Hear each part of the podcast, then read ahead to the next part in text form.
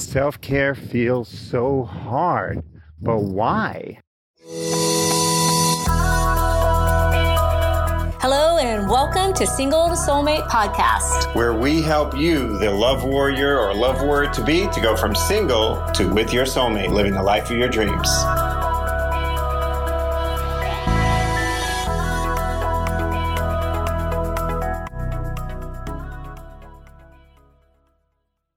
So, when we're talking about self care, we're talking about self love, self development, learning about yourself, taking care of yourself physically, mentally, emotionally, doing things that are healthy um, and feel good for yourself. I don't mean like feel good in the sense of like, you know, when I eat ice cream, that feels good.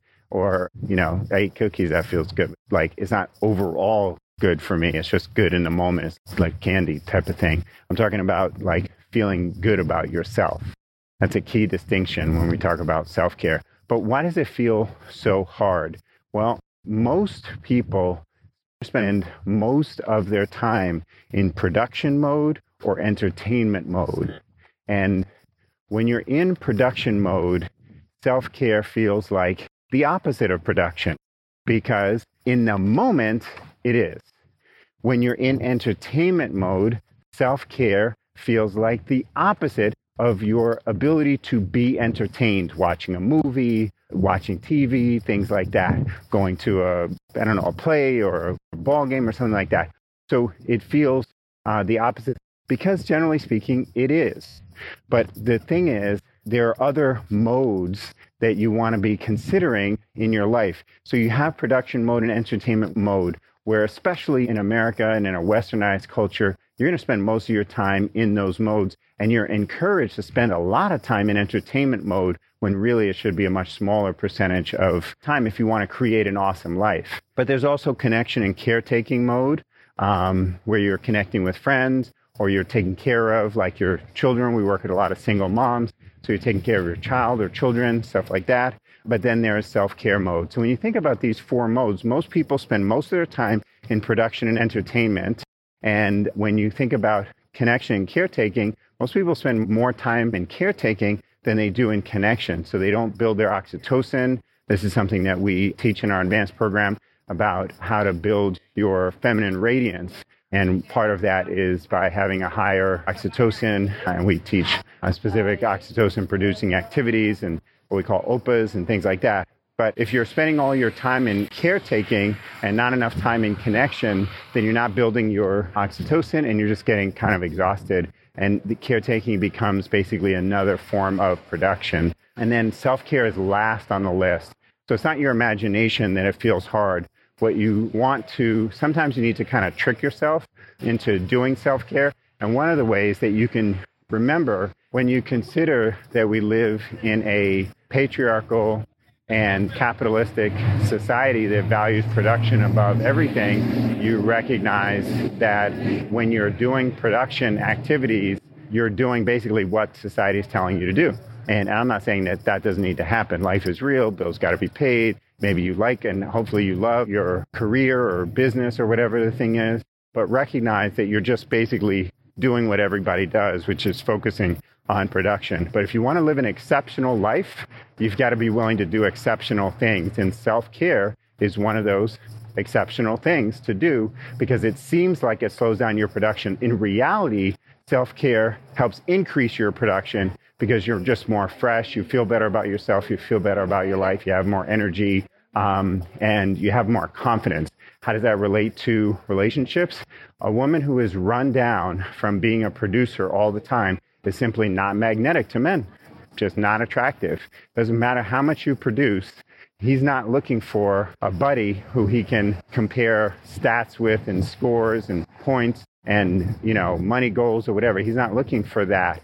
Not a healthy masculine interested in you man. He's looking for a woman. He's looking for that masculine feminine dynamic. He's looking for a woman where he can get something that he can't get anyplace else.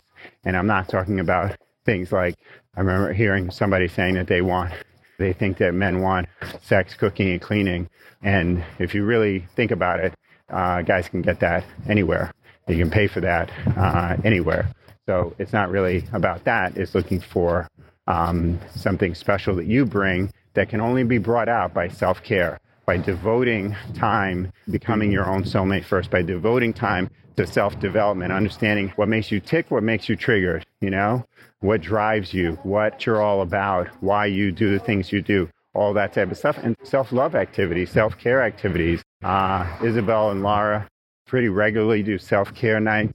Uh, where they may do a mask, they may do, I don't actually know all the things they do, but I know that they're talking pretty nonstop and they're having a lot of fun and they're just loving on themselves. And that's really uh, important. It's something that we, in our advanced program, our clients actually are encouraged and they do uh, get together with each other um, wherever possible because there's a community that's created where like minded women who are prioritizing uh, going for their dreams and making their dreams and desires a higher priority. And so they end up spending a lot of time. Some of our clients actually spent, uh, kicked off the new year at Disneyland. And so they sent pictures and stuff like that. Super cool. But it's basically spending time with other women is part of self care, where you're not producing anything. You're not just being entertained, you're actually connecting with each other. Anyway, self care feels hard. Um, it's not your imagination, it is. But we encourage you to be a love warrior. You've got to fight for your dreams. You got to take your dreams and desires seriously.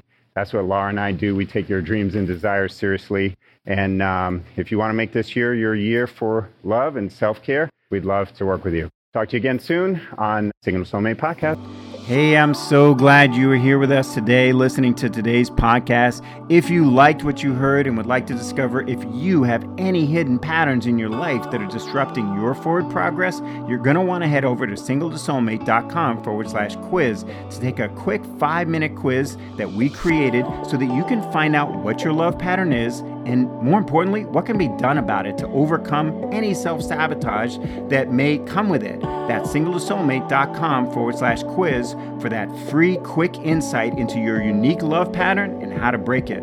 Also, if you like this podcast, please be sure to hit the subscribe button and leave us a review. Let us know what you love or like about the podcast. See, when you leave us a quick, honest review, that actually helps other awesome women just like you discover this podcast and helps them learn, live, and love better, just like you're learning right now. Thanks so much.